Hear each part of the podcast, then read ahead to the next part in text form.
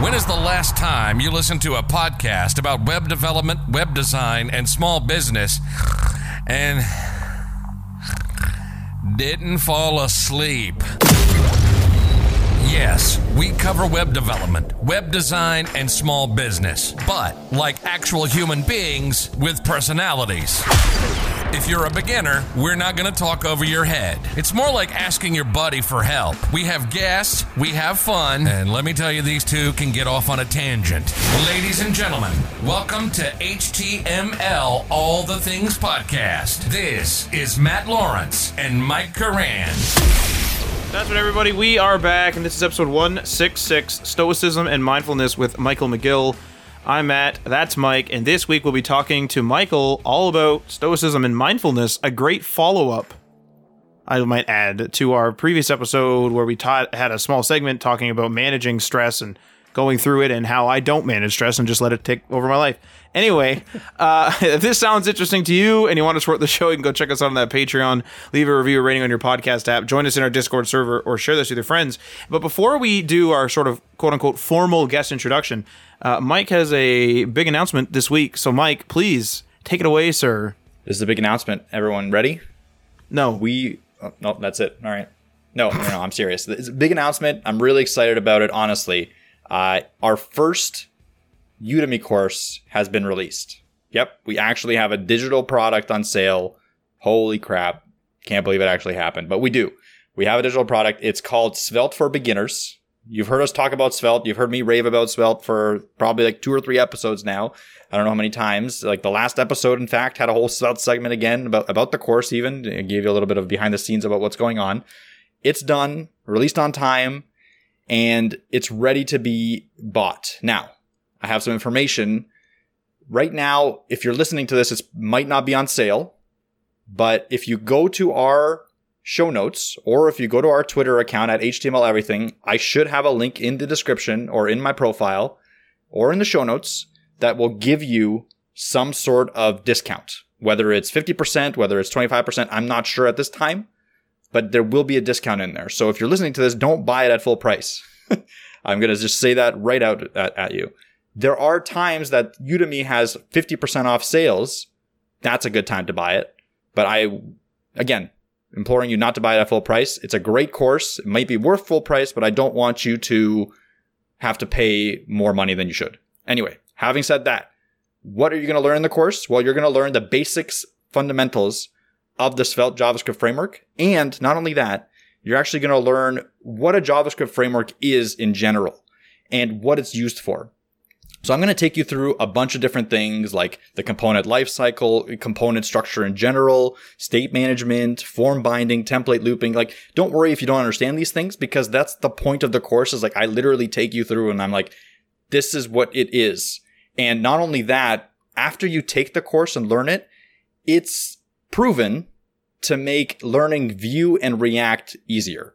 I've had it happen like this, the story I've told a couple times, but one of one of the people I was working with on a on a project before, we chose Svelte to do it, and before that, we actually tried to do a couple different projects with Vue and React with the same people, and they had trouble. They had trouble ramping up because they were kind of a little bit more old school. They were using J- JavaScript and jQuery a lot, so they had trouble making those parallels. As soon as we started Svelte, they literally picked up Svelte in a few hours. And then when we went back to a Vue based framework, they were like, oh, that's how those things link. That's what conditional rendering is. That's what template looping is. And everything started to click. So that is the point of the course. Not only do will you learn Svelte, you'll learn the basic fundamentals of a JavaScript framework. So again, our first digital product is out now. Svelte for Beginners is the course name, so you can search it up on Udemy, but I highly implore you to just go to our Twitter Twitter account. It'll have the link in there and it'll be a direct link to the course with a discount. Or the show notes will have a link in there for sure with a discount. And not only that, if you go through those links, we'll actually get more of the revenue than if you were to go and buy it at full price. So don't, again, don't buy the course at full price. Go through our links. Svelte for Beginners is the course. I think that's all I have to say for that for now. I'm going to pass it back to Matt to introduce our guest. All right, yeah. Well, big news, exciting news. I've always wanted to have a product just on sale rather than just having services. So this is an exciting first step toward that as well. Uh, but this episode is all about Michael McGill. So, Michael McGill has been in the tech industry for 20 years. He's a computer science graduate that transitioned to a leadership role as CIO, Chief Information Officer. Some refer to him as the Stoic CIO because of his unique perspective on leadership. We'll be talking about how Michael uses Stoicism and mindfulness in his everyday life, as well as how they apply when managing a team. Let's cut to that interview right now. All right, everyone, we have Mike and Mike on the line here. But before we kick off the episode, do as we always do. Mike, how's it going? What's up? How's your COVID life doing? What's going on? What are you working on? Uh, life is going good. COVID life is is going as well as could be expected. Uh, I'm healthy. My wife and kids are healthy. Uh, we've all worked our way through this. Uh, you know, kind of settling in, or I guess more than settled into now to a work from home life. So going good on a personal front. Uh, on a professional front, it's been a very interesting time for the organization I've worked through. Very proud of everyone I work with and how, especially uh, the tech team I work with, and how we've na- navigated these uncharted waters, uh, but professionally doing well. Uh, so everything is going good. You know, All I can right. kind of echo that thing too, because uh, that sentiment too, because I, I was thinking, I think I actually may have told Mike this, is when COVID hit and everyone had to go remote, you know, some companies had the remote, the remote working set up and it was ready to go. But I told Mike, I was like, man, I am so glad I'm not in, in like working at a company that like in IT that does not have a remote set up and all of a sudden this hits and now they're like trying to scramble set up remote it's probably just chaos over there and so yeah, oh, I'm. Uh, thankful for that. yeah, yeah. I was on the other side of that. I worked for more of a traditional organization. Maybe 10% of our team was telecommuters, as we used to call it before work from home became a thing. Um, and then the pandemic hit, and then it was 80 plus percent of our team went home, and uh, it was a wild and woolly time. But again, proud of the team, and, and we made it happen. That's interesting, actually. So you had only 10% work from home. So you had some systems set up. You weren't completely blind going in, but uh, obviously getting 80% af- right after is, is a scramble, no matter what. How are you kind of transitioning back? Is it going to be, are you going to keep the 80% at home or is it going to be a slow transition back into the office? Just curious. Yeah, I mean, you know, the pandemic, COVID was a sea change for us as an organization, and it changed our culture. Uh, we are going to be a work from home organization, and I guess technically, uh, will be a hybrid and we will set up some uh, spaces inside of our offices you know hotel spaces as we're calling them and if you want to come back in uh, you can or if you want to go back and forth between home and the office you can do that as well but you know uh, our our team members have spoke loud and clear everybody likes working from home they're doing well from home and uh, we're gonna you know we are changing our culture and we're, we're a work from home organization now that's incredible. I, I, really, really like that kind of mentality when you, you, they've obviously proven themselves that they can handle it. That's the key metric, I think. And then after that, you're kind of listening to what they want and creating an environment that they would want to continue working in. So I really, really like that. I think a lot of CEOs, CIOs, anyone in the C level that's listening to this, probably not a lot, but some people, uh, should kind of take that mentality to heart as well, because we are in a post COVID life at the like not right now, but we will be. And there are going to be some changes that are going to be happening. So we need to kind of embrace those. But again, Mike, thank you for coming on. I really appreciate it. We've had a blast interacting with each other. We've been on spaces together and stuff like that on Twitter. So I really appreciate you coming on and talking about this kind of really important topic, especially in these times, uh, stoicism and mindfulness. And I really want to kind of pass it off to you because according like especially compared to me, you're definitely more of an expert on this subject and I've learned from you as as your posts have kind of described some of these concepts, but I want to give you the stage to kind of explain what stoicism and mindfulness is and how they interact with each other and how they're different as well. Yeah, yeah. Well, well, thanks for you know, Mike, Matt. Thank you for having me on. Yeah, it's been a blast uh, Twitter's been been a lot of fun and, and, great getting to interact with you on Twitter as well. Uh, yeah, stoicism and mindfulness. So uh, two, you know, you know, fairly, or you might even say drastically different practices, but a lot of similarities and overlap, and they they're you know mutually beneficial. Um, yeah, I, so you know the quick ten thousand foot flyover of stoicism. You know what is stoicism? It's a you know 2000 plus year old philosophy that originated in ancient Greece and, you know, kind of transitioned over to Rome and you know most of you know maybe you know the the depending uh, on your interest in it you know maybe the famous Stoics that you may have heard of Marcus Aurelius Seneca Epictetus uh, you know they they they came from Rome and you know maybe a, a, little bit of a Roman version of Stoicism. But anyway you know a, a, a ancient philosophy um, that it really focuses on you know strengthening of your will um, you know, emotional management, objectivity, acceptance, unselfishness. I just really, you know, I kind of like to call it a little bit of an operating system for life. But you know, a philosophy of life, a framework that you can you can look at the world through to help you be more objective, accepting, and unselfish of the events that are transpiring around you. And, and you know, Mike, as you've said, uh, you know, we're obviously in uh, unprecedented times here uh, with what's going on with the pandemic and um, you know obviously political unrest here in the United States. You know, recently, um, you know, a lot of things that people can get emotionally upset about. I mean, you talked about Twitter. You know, there's a lot of you know haters and and negativity going on on Twitter, and you know, stoicism can definitely provide a benefit, a filter, a layer, a protective layer to kind of let these events and things pass through and you kind of get a little bit of an opportunity to determine do i really need to get upset about this or not? Um, you know it, that it, mindset is is definitely helpful in in tech in IT you know i mean our you know the whole landscape of our career is servers are crashing and we're under attack and there's bugs in the code and there's all these things that can happen that can bring up you know frustration and, and negative emotional response to things uh, stoicism can help us there uh, by providing again a little bit of a, a protective layer where we can kind of filter these events through and maybe decide that we don't have to respond as emotionally. Maybe we don't have to let our emotions lead us into how we want to respond to this that we can be a little more objective uh, I'll pause there quick. Mike, you let me know if there's any follow up question there, if you want me to then kind of flow over into mindfulness. Uh, no, I think just flow right into mindfulness because I, I, I think they are really related, and I'll I'll kind of batter in the questions right after that. Yeah, sounds perfect. So, I mean, I should give a caveat, and you know, anything I'm saying, I am not an academic of Stoicism um, or mindfulness. I'm just a, a, guy from Cleveland, Ohio, who's been in tech for a while and, you know, kind of found my way into both of these practices a little bit and um, have gotten a ton of benefit out of both of them. So I'll just kind of throw that, you know, I, I'm, I'm, you know, I'm not a stoic in real life. I play one on TV or something like that. I don't know. but, um, you know, so this is definitely stoicism and mindfulness through the filter and eyes of, of Michael McGill.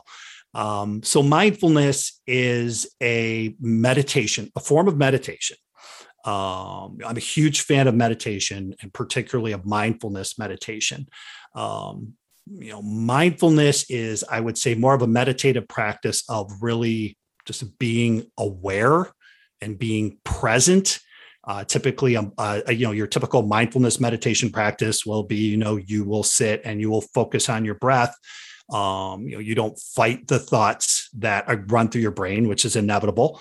Um, you just are aware of them, and you, you know, objectively see, okay, a thought is coming through my mind. I, I'm aware of that, and I'm just going to pull myself back to the breath.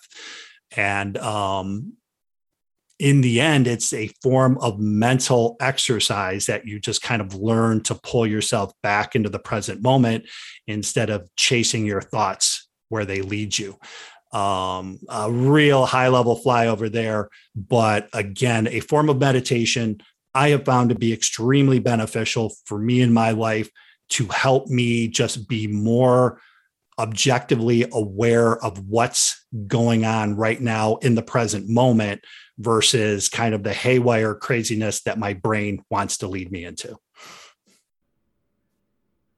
Yeah, I, I, think that's a really good explanation and kind of a tie-in into our industry, especially when you were talking about with stoicism and how you kind of have to react to the situation a lot, and stoicism helps you, I guess, remain calm. Is that is that correct? It helps you kind of change the panic into something more constructive? Yeah, I, I think you know it, it, what it does is it gives you it gives you space to choose your response. Um, look, pre Stoicism, you know, I was very much a um, stimulus response guy. This situation happens, boom, this is how I respond. That situation happens, boom, this is how I respond. Um, no real room for me to until after kind of the damage was done, and I looked back and I was like, "Oh, holy cow, that that didn't go the way I wanted it to." Um, stoicism applies a layer of objectivity and definitely paired and i'm sure we'll, you know, we'll definitely get into this how kind of stoicism and mindfulness complement each other. I think together the way I, the analogy i like to make is that they create a space between stimulus and response. So for me in the it world uh, you know let's say the mail server crashes you know just kind of typical cio type thing that would happen um, you know, and I have the CEO, you know, showing up in my office doors asking why he's not getting the emails about this uh, acquisition opportunity that's going on right now. Um, there's a lot of room there to get overheated, let emotions take over, get pissed off, um, you know, and get angry and upset about the situation that's going on. Uh, what Stoicism allows you to do is kind of stop, take a breath, look at the situation objectively and choose what's the most beneficial and practical response to the situation which is beginning to objectively troubleshoot. You know what we do in IT when when there's bugs in the code and the code's not working right or the server's crashed or something's not going right emotion getting emotional and angry isn't helping us in that particular circumstance. But it's very easy to get frustrated and angry in those circumstances. So again, stoicism to the rescue um, will help you apply a, a space where now you can be objective about the situation and choose what the best response is versus kind of having your emotions kind of pull you into uh, maybe old repeated patterns of uh, unproductive emotional responses to these things. How much of that, how much of your thought process goes toward stoicism and mindfulness? So, what I mean by that is, I know that if someone is trying to learn a new state of mind, if you will, or a new way to manage thoughts, a lot of their thoughts become about, am I managing this thought correctly according to this new methodology that I'm trying to adhere by? So, how much of your thoughts are, oh, wait a sec, I'm not being mindfulness enough here? Or is it just muscle memory now? Is it less than it was before? How do you manage that? Yeah, yeah, great question. So, you know, just like, I mean, these are skills, just like any other skill. You know, if I want to get better at shooting free throws or what a random thing that popped in my mind, um, you know, I'm going to go out front and shoot some free throws and maybe hit three out of 10. Um, and then I'm going to work on my form. I'm going to keep doing it. If I keep at it for a year, I, I might get to a point where I'm making nine out of 10 on a regular basis because I got my form down. I, I, I, I, know how to do this. So, you know, look, I, stoicism, I probably stumbled on stoicism and, and mindfulness very close to the same time. You know, it's hard to think of exact time frames. Let's call it seven years ago they both kind of came into my life at the same time. But you know, to answer your question, you know, there are are practices, just any compounding habit, you know, that if you do it to some degree on a daily basis, it does start becoming a little bit of muscle memory. So I would say at this time, if I'm going to just spitball a percentage, you know, maybe 75% of the time, I'm able when something happens to stop and run it through a stoicism filter which you know my questions are going to be like how much of this can i control? How important is this really right now? What's the what what's the best way to respond to this situation you know? And, and you know this stuff can happen within the space of a few seconds. So again it, it, i think it's gotten to muscle memory to some degree because i've been at it for a little while. And, and look I'm I'm a true Stoicism nerd. As I'm looking over here at my bookshelf, I mean, I have Marcus Aurelius, I have Seneca, I have Epictetus. I've read the works of the Stoics. I've read about Stoicism. You know, just like, again, like any practice, if I want to get better at JavaScript, I'm going to code JavaScript a lot. I'm going to read about it. I'm going to watch videos about it, and uh, I'm going to get more talented at it by doing all of that work and all of that practice. Um, and then I'm eventually just going to be, you can give me a project or a problem I need to solve with code. And okay, cool. I'm going to knock this out with JavaScript because I know it. Um, the same goes with stoicism and mindfulness. You know, these are daily practices that compound and have compounding benefits over time. And, um, you know, before you know it, you're like, oh, wow, I have a general calmer demeanor about myself. I feel all of a sudden I like my job a lot more. I get a lot along a lot better with with my wife and kids, and and life is a little bit easier uh, than it used to be before I started practicing these things. So again, long answer to a probably pretty easy, simple question. It it takes practice, but the practice is kind of fun and it has compounding benefits over time with that like with you because you, you were saying that right now you know you've built up the the skills you've practiced it so you got you're at 75% of thoughts are filtered let's say. Uh, would you say that the goal is 100% or is there a percentage that you would not want to run through the filter that you would want to be more i guess impulse response? Yeah yeah that's a great question. Look I, i'm never going to be 100% you know um, i'm human.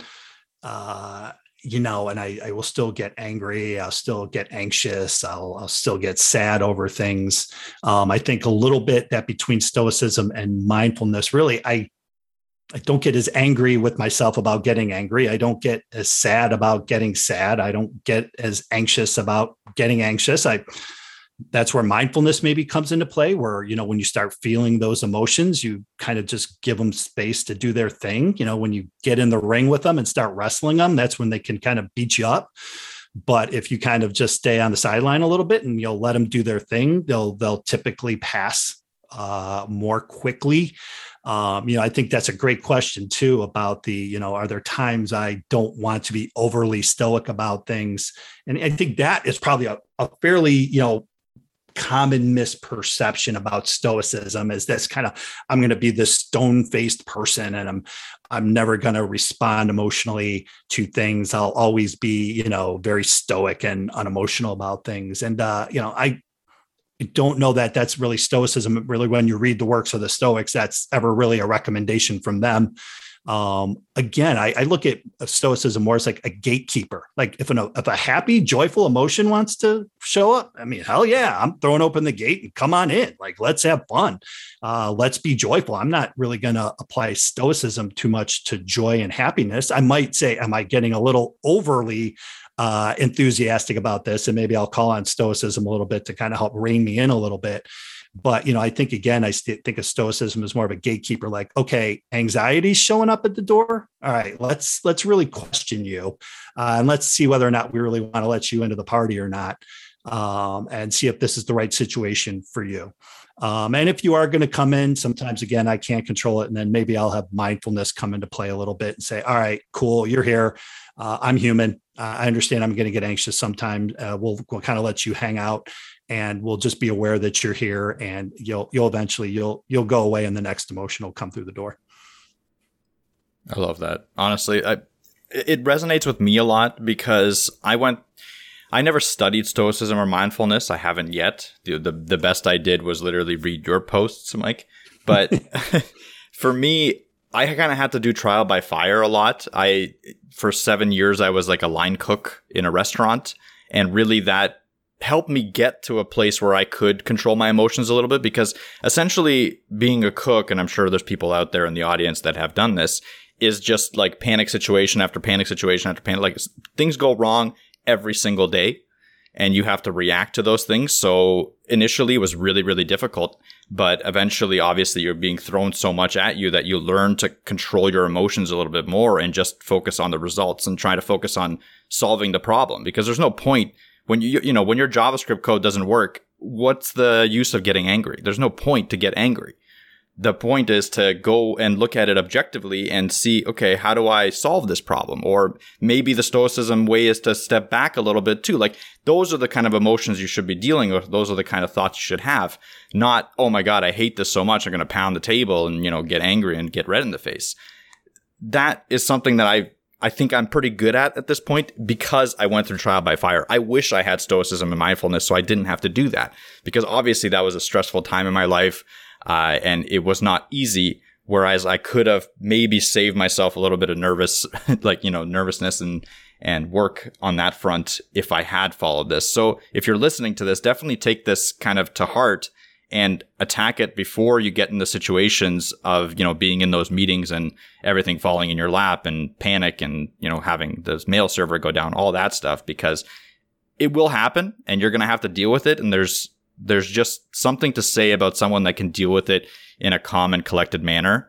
I'm sure Michael, you'll, you'll have a lot to explain on that situation. But with that, can you kind of take us through your journey and what led you into actually learning about stoicism and mindfulness? I'm sure there was a, a point in your timeline where you're like, you know what, I need to control myself a little bit better. And that's why you stumbled on it. So, yeah, yeah. You know, it's, I, uh, I'm a reader and I, I just I learned through reading and there's a lot of things I discover through reading. So I always am kind of however I get a suggestion for a book, I'll, I'll usually take that person up on it. I don't know that a person recommended this book to me. I somehow I stumbled on a book called The Obstacle is the Way by Ryan Holiday.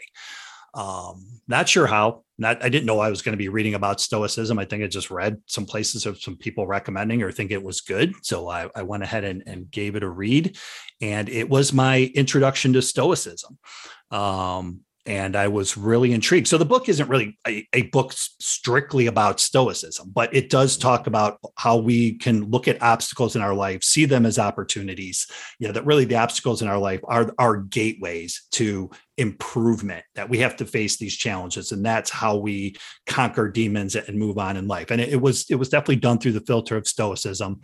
Um, it sounded really cool. I liked it. I like, yeah, the Stoicism, you know, this sounds really interesting. So, in my normal way, I, I read the next book about it, which was A Guide to the Good Life by William Irvine. And I'm definitely not going to lead you down the long, boring trail. Um, but I was, you know, off to the races after that. And, uh, you know, I just, you know, it's funny. I one thing I say is I, I, I kind of had a stoicism shaped hole that I didn't even know that I had. And it just plugged in. And I was like, oh, yeah, like this is something that can be like good and beneficial for me. Um, and I just kept going down the path. And I started reading the works of the Stoics, you know, Meditations by Marcus Aurelius, which is an incredible book. Uh, you know, if, if, anybody wants to read it, definitely read the Gregory Hayes translation. But either which way, um, you know, I, I started down the path through reading um, and then starting to kind of put these these these stoic mindsets and practices into play in my life. Um, and again just like practicing anything that started me down the pathway of stoicism. And i mean i you know i've read about that topic more than anything else. I'm always in the middle of reading usually a book of stoicism or now some other philosophy. Uh, but anyhow i love it. It's just something that really resonates with me. So uh, have read a ton about it. And as you know i tweet about it now. As when i first got on twitter uh, i was like oh all right. I'm going to create some content. And stoicism just kind of came to mind because it's just something i love. So that's really kind of how i started and kind of branched out from there into tech twitter a little bit. But that's a little bit of my stoic journey the mindfulness journey um, you know i've farted around and dabbled around with meditation a lot in different times throughout my life. So as a person who always kind of had a little bit of that knot inside of me and I've, I've always been somebody who would kind of feel a little stressed out about things. That's kind of was my natural reaction. Um, i've turned to meditation a couple times in my life as maybe a, a way to help with that. Um, so really mindfulness again i stumbled on that because i started using the headspace app. And with no idea that i was doing mindfulness i was just like it was a time of my life where i thought you know i might benefit from a little med i'm going to give meditation a shot here again because i was feeling a little stressed with with probably work who knows whatever it was at the time. Um, so i started using the headspace app which turns out to be mindfulness meditation. Um, the thing I loved about it is it's 10 minutes. And even to this day, like seven years later, I still do 10 minutes of meditation a day. That's it. Uh, it doesn't take a lot of my time. I, it's hard for me to make an excuse not to meditate for 10 minutes. Um, and I've been doing that for, like I said, six, seven years now. Um, and, you know, still do it to this day. It's a part of my routine. I like to look at meditating like brushing my teeth. I don't make an excuse not to brush my teeth today. I, am not necessarily going to get a ton of joy and freedom in my life today from brushing my teeth, but I know that, you know, when I go for my six month appointment or, you know, when I'm, when I'm not getting cavities filled and, and teeth pulled and all that other stuff, that I have a lot less pain in my life from brushing my teeth every day and really mindfulness and, and that 10 minute daily meditation is very much the same if i meditate 10 minutes a day it's going to uh, compound and, and save me a lot of pain in the long run yeah I, I think that that explains it perfectly to me personally i think the audience will also kind of relate to that a lot because any habit like you were you were mentioning habits before any habit kind of compounds onto each other. It's really, really hard to get into a habit because you don't see the results right away. But with mindfulness meditation, I like personally, I do yoga every day now, and I kind of use that a little bit as a way to meditate as well. I kind of clear my thoughts while I'm doing it. Um, but I did, I've always planned to kind of put in that 10 minutes a day of also meditation. So I'm going to, I'm probably going to take you up on this, Michael. I'm going to, I'm going to try the Head, Headspace application and try to do the 10 minute challenge kind of on a daily basis and see if that helps. Because personally, like just to be f- perfectly candid, it's been kind of a stressful time around here. Like for, for us, for Matt and I, we, we've had a lot of growth, a lot of, a lot of stumbles, you know, stuff like that. And, uh, obviously you have to kind of deal with that mentally. So I love that we brought you on at this perfect time for both of us, in my opinion, where we can start utilizing the stuff that you're teaching us immediately. And that's why, again, I, I wanted to head, head like this is a tough one. The mindfulness part is sometimes met very skeptically in our industry. I know there's a lot of like, you know, hardcore old, old school CEOs that just don't see that as a thing. Uh, there's a lot of, you know, stigmatism in that, in the industry about mindfulness and about, you know, manning up or whatever, quote unquote. And I feel like that's a very big negative blemish on IT and on development and all that because it's absolutely a really, really important topic that we need to kind of drive home for everyone to listen to because it's, it, it does compound in the negative sense as well. If you don't treat it, it's going to get worse and worse and worse and worse and worse until you might have, you know, a nervous breakdown or whatever.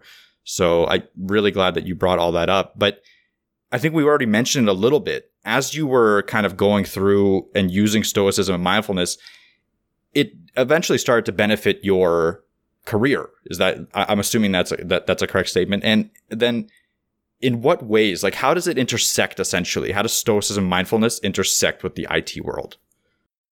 Yeah. Yeah, I, to take, I'll just take one step back real quick, and you know, I think you know, like what you were saying about skepticism, about meditation and stuff like that. I, I think that people are opening their minds to that, and you know, and just the importance of self care. Um, the importance of getting a good night's sleep, the importance of exercise. You know, a, a, real quick, funny analogy. I think maybe I heard this on Tim Ferriss, or I, I can't remember who I heard this through. But in regards to meditation, you know, if you think like a hundred years ago, like exercise was a weird thing. It was like that guy with like the curly mustache and the like the big dumbbells and the strong man at the at the freak show or whatever. um, it wasn't like people didn't comment like, oh, let's go run, let's go jog you know, the, you know, people didn't do stuff, and probably the first people who did that were probably kind of looked at weirdly.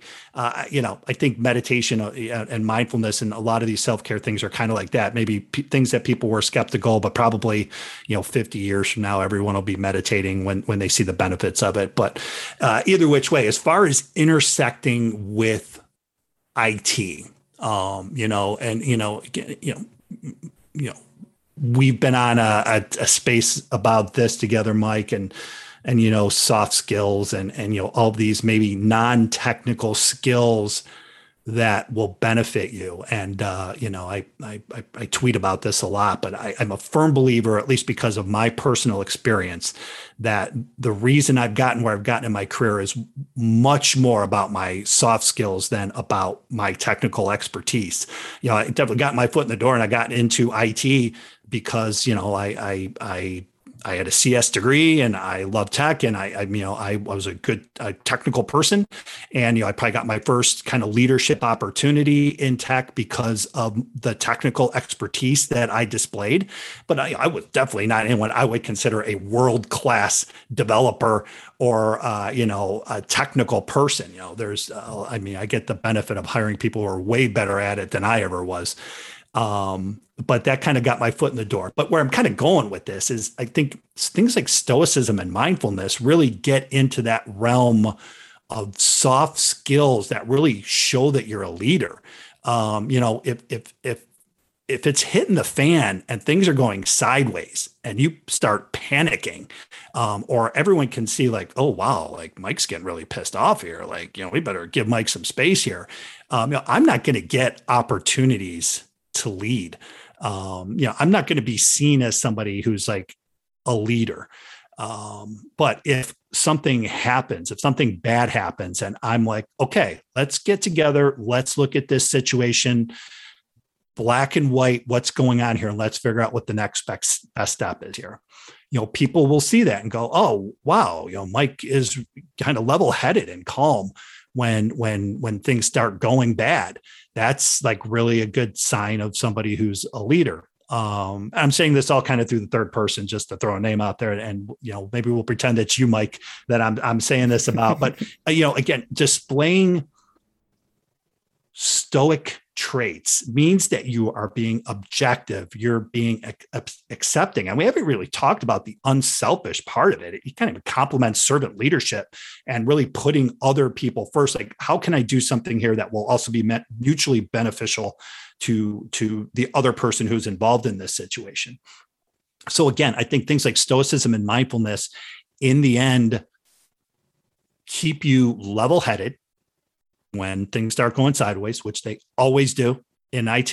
It's kind of what we're here for is to put out the fires in a lot of cases. I mean, we obviously create really awesome, incredible things too, but you know, there's obviously certain parts of an IT department that are really kind of firefighters a little bit.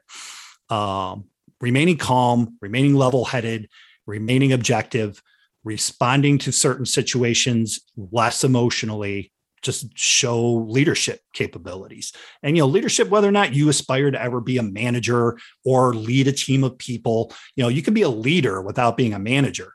And you may even get an opportunity to go being a junior dev to be a senior dev, or you may still just get other opportunities. You may be introduced onto more exciting project teams because you're somebody who, you know, remains level-headed um, and calm during situations. So again, I just think stoicism and mindfulness just help you be objective and level headed in situations, which are very beneficial personality traits in IT. I think I, I want to kind of uh, go on a little bit of a tangent here with you, you mentioned servant leadership. I kind of, I, have been hearing this term a lot. Um, I kind of understand it, but I'd love to hear your take on servant leadership because I think it does tie in pretty well to stoicism and mindfulness, but it is kind of a little bit on the, you know, obviously taking taking your CIO role uh, for advantage right now. Yeah, yeah. You know, servant leadership. Again, I think these are things that stoicism and mindfulness, again, as we create that space when a situation arises that I can choose how I want to respond, then other things drop into that space, like servant leadership. Like, oh, I want to respond to the situation in a way that will serve this person. So, I mean, you know, in the end, servant leadership is um, if you think of kind of the typical pyramid of like, okay, the you know, let's talk about an IT department. Uh, the CIO is at the top, followed by maybe a director or VP, followed by maybe a, a, lead of application development or a manager of application development, infrastructure manager. You kind of have this org chart of that's kind of the, the classic pyramid of the CIO on the top. Uh, you know, servant leadership just flips that whole thing over.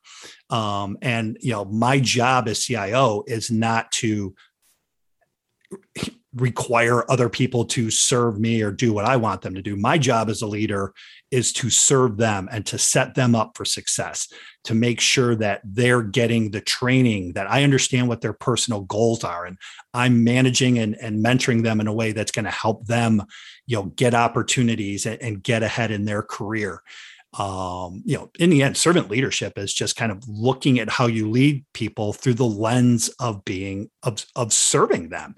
It it really turns, you know, management into more of a mission, like the the mission of being a leader and the responsibility. I mean, when I bring a junior dev onto my team, if this is this person's first job, you know, you know myself and the and the team of leaders that i'm building you know there's a responsibility to this person to help them get off to a great start in their career to let them know that they're in an environment that's going to support them that is going to hold them accountable and have expectation of their performance.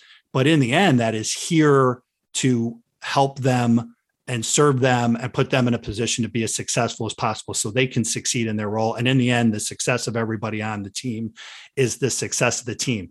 It, it sounds a little pontificating.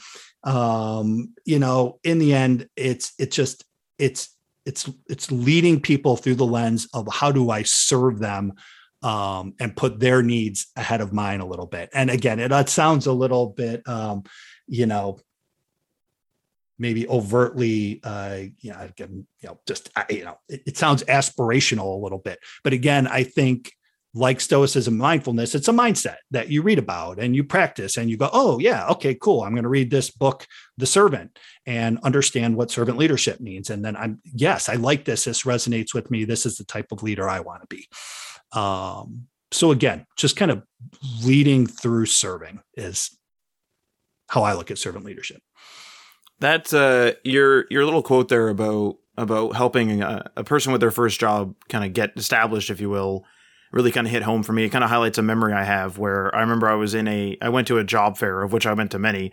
Uh, during our uh, school because we had to go through uh, co-op semester. So one of the many career fairs I went to for that, I remember I was talking to some guy, and he was saying, um, I, I won't say what company or anything, but he was saying to me, he said, you know, uh, I I basically take you as a co-op, I throw you in as a regular worker. If you don't work out, I'll just tell the school, and I'm paraphrasing here, but I'll just tell the school that you didn't work out, and I'm not signing any forms, and good luck. And I said to him, I said, you do realize that we we aren't you know electrical engineers or computer engineers or yada yada because obviously the career fair was just for more than just our our program it was a mixed bag and he said, "Yeah, but we don't care. We care about people that give that have solutions ready and can do it and just kind of work through the fire."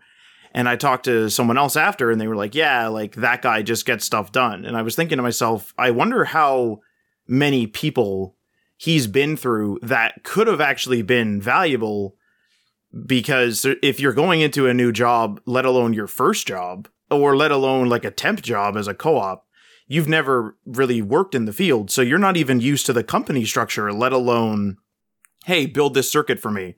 And it's just total chaos and everyone's running around panicking because these circuits need to be built and yada yada.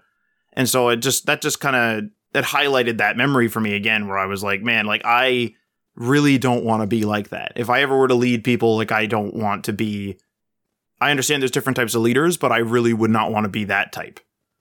Yeah, I think you bring up a good point. Look, I mean, like how do you define success? Like yeah you could be a leader that gets a lot of stuff done uh you know gets projects done on time and just like leave a trail of dead bodies behind you of burnt out miserable people that you know, you're churning through to, to and you're to while you're getting stuff done and, and, a, and a, a, maybe a miserable team that still functions and, and gets things done. Um but like you said you know is that the legacy I want to leave or I want to leave, leave behind me, you know, you know, I don't want people to come in and, and to work, uh, you know, and be miserable at what they're doing. I mean, again, you know, it, this isn't, it isn't just a bunch of platitudes. I mean, there is, there's work that needs to be done. And part of my job as a leader is to hold people accountable to the work that they are being paid to do. But, you know, you can do that in a way that still is supportive of them and you know helps them to continue to grow and it shows that you have a vested interest in them as human beings. Now you know as as departments grow you know it's you know you're going to have other leaders and you know then you have to you know within that department other managers other leads other people that you need to try and make sure that it's more about the mindset and the culture that you want them to uh, establish within that team but but yeah look i'm not I, I want i want people to come away from their time of working with me feeling that in some way shape or form they're better off than when they started that you know they left that they left that experience with something a little bit better.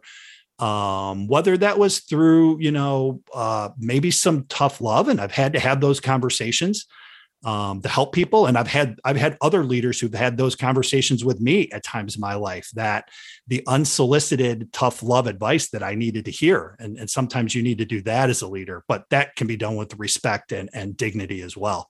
Um, so yeah, I much I, I I like to look at I like to play long games.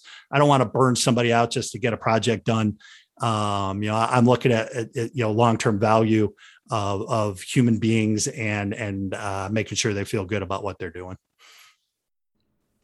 I love that mindset. Um, I mean, like Matt said, we we've all had those kinds of situations where we're either interviewing for a company and we see that the fit won't work, or we're in the company and we know that that's kind of how the boss is going to go. And I think this was an important tangent to go on because even though it's not directly tied to stoicism and mindfulness, it is something. It it is part of like a stoic mindset in in the sense that like a leader should think about these kinds of situations where they're not they're trying not to burn out their employees. They're trying to leave a legacy a positive legacy with the people that were under them and trying to grow. And i think it does like, even if there was a, a, a boss that was able to you know complete projects but burn their team it's in the dividends. Like if we're talking habitual stuff if we're talking long game like you were saying like it's not going to play well for the company in the long game. I, I don't care how, you know, how crazy effective it is right now.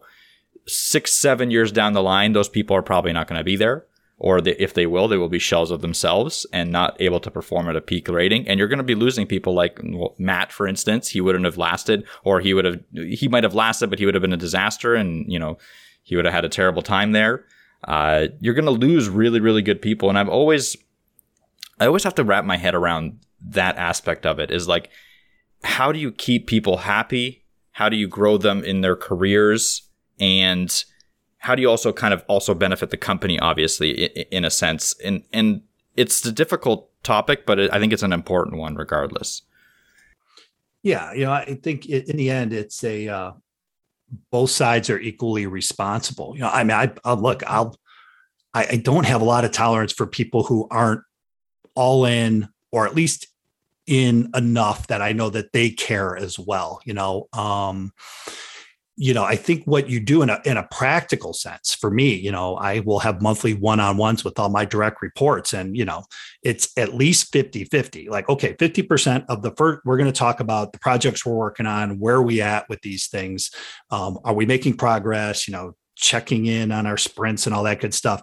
Um, but there's equal time going to be all right what is going on with your professional development your personal development what are you working on you know what are, is there another course you want to take are you actively working towards another certification uh, is there a soft skill i mean i'll throw that stuff out there too during my one-on-ones and, and i'll again maybe some of that tough love like i've observed that you maybe need to work on time management a little bit more. Um, let's take a look at some some things there. What are you know? I ask them, and every time I bring I kind of I have a new direct report. That's part of my initial calibration with them. What are your goals?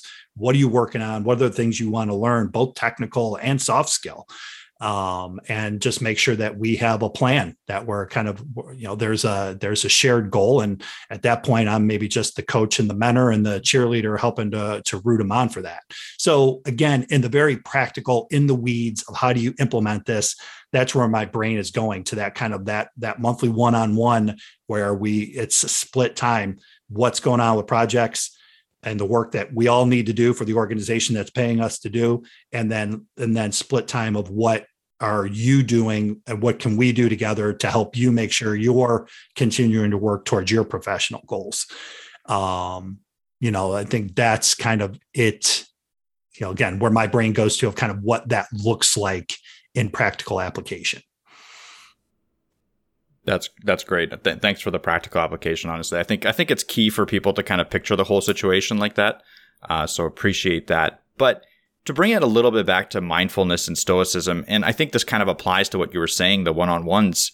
How do you see, like, as a per, as, like for myself, how would I see that I need to start practicing stoicism and mindfulness more seriously? Is there some sort of like you know panic setting in or something like that? Or is there any indicators that we should be watching out for? Yeah. Um, you know, kind of maybe start broad and maybe go into a, a suggested kind of quick little kind of litmus test you can do. Um, if you find that negative emotion gets in your way, that you trip over things, if you tend to you you know if you're self-aware uh, it maybe takes a little bit of being honest with yourself am i somebody who tends to get overly stressed out about things do i tend to get overly upset about things. Um, and certainly there's a line of like clinical you know yes i mean like maybe you have clinical uh, emotional issues that um, you know you need you need professional help with.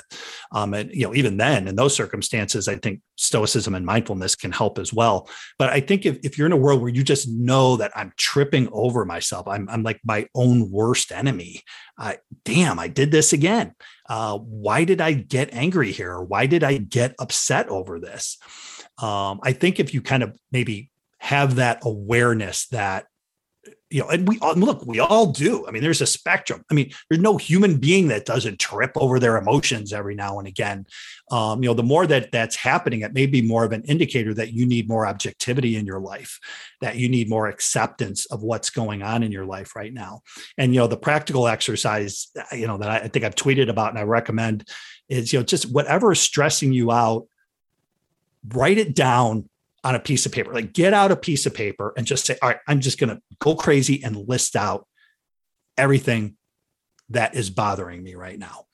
And then on a scale of next to it, on a scale of one to five, put like one being I have absolutely no control over this, and five being I can completely control this.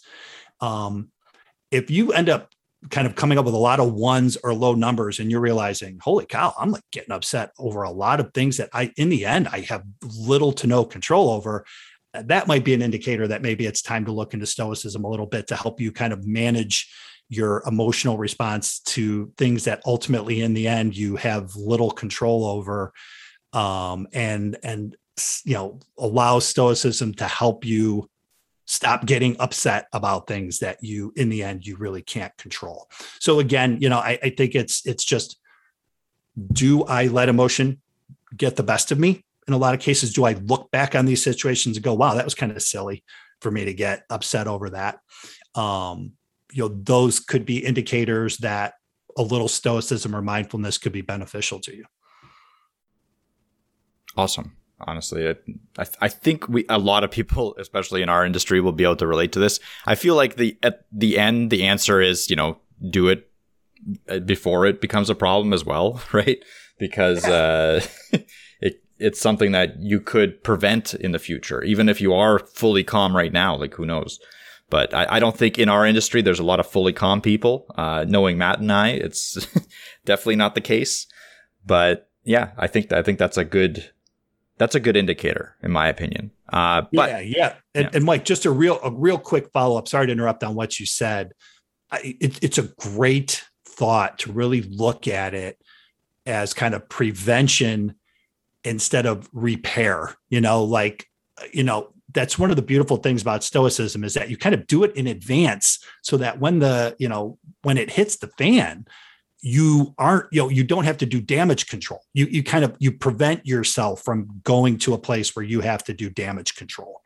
Um, so i just wanted to kind of follow up on that. And, and really that is a great mindset and approach to really both stoicism and mindfulness is they really are kind of preventive maintenance um, to keep you they kind of give you a little bit of a safety net to keep you from falling into a bad place where now you're more in damage control mode Exactly. I think it could it it will pay dividends. We've said it a bunch of times on the podcast. It will pay dividends. But with that, what is something like do you have any resources that you could provide or I mean you've already mentioned a bunch of books. I've written them down. I will link them in the show notes. Uh, but is there anything else that you can tell people where they should start by, you know, learning about stoicism, practicing stoicism and same thing for mindfulness? Yeah, you know, I mean, you know, I think it, uh, it depends maybe how you learn a little best. I'll go again back to my route. I, I, am a reader. I, am a little bit of a nerd when it comes to reading. Uh, if you want to get started with the reading route, the the book I mentioned earlier, actually, I would recommend A Guide to the Good Life by William Irvine. It really is. I mean, you know, I, I, I was introduced through The Obstacle is the Way by Ryan Holiday. It was a great book. I definitely would recommend it. But if you really like, I want to learn about Stoicism and see if this is is good for me. Um, you know, A Guide to the Good Life by William Irvine is a great start. Uh, there's a website called the Daily Stoic. You know, they also have a book uh, of daily stoic meditations. But if you go to the daily, you know, dailystoic.com, I believe, um, they have some good introductory materials if you just really want to just you know start you know without the heavy lift of reading a book.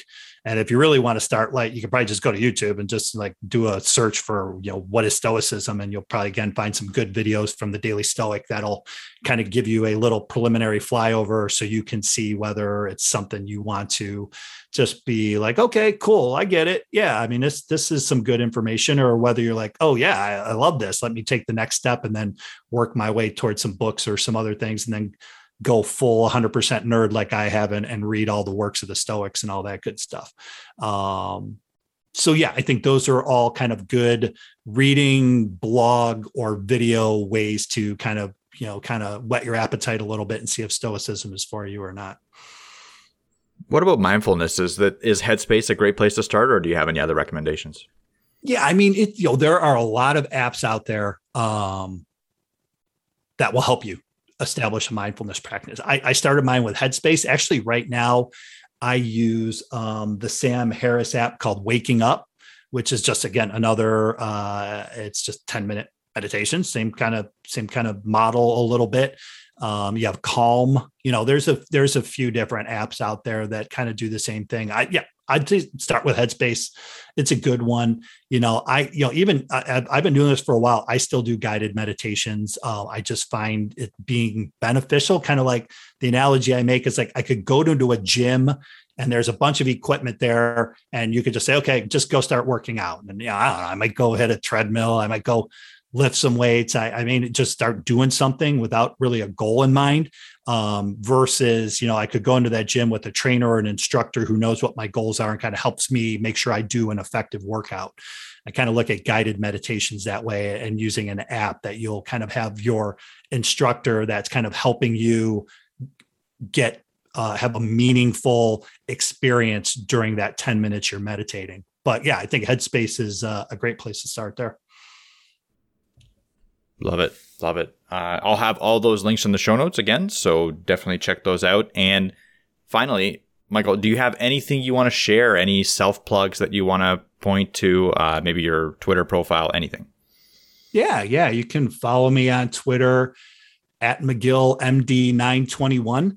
Uh, you know, from there, you know, there's a link. I have a newsletter. Uh, I send a newsletter out every week called the Mindset Blueprint uh, about stoicism and some other things um, you know that kind of run through my the weird filter of my brain.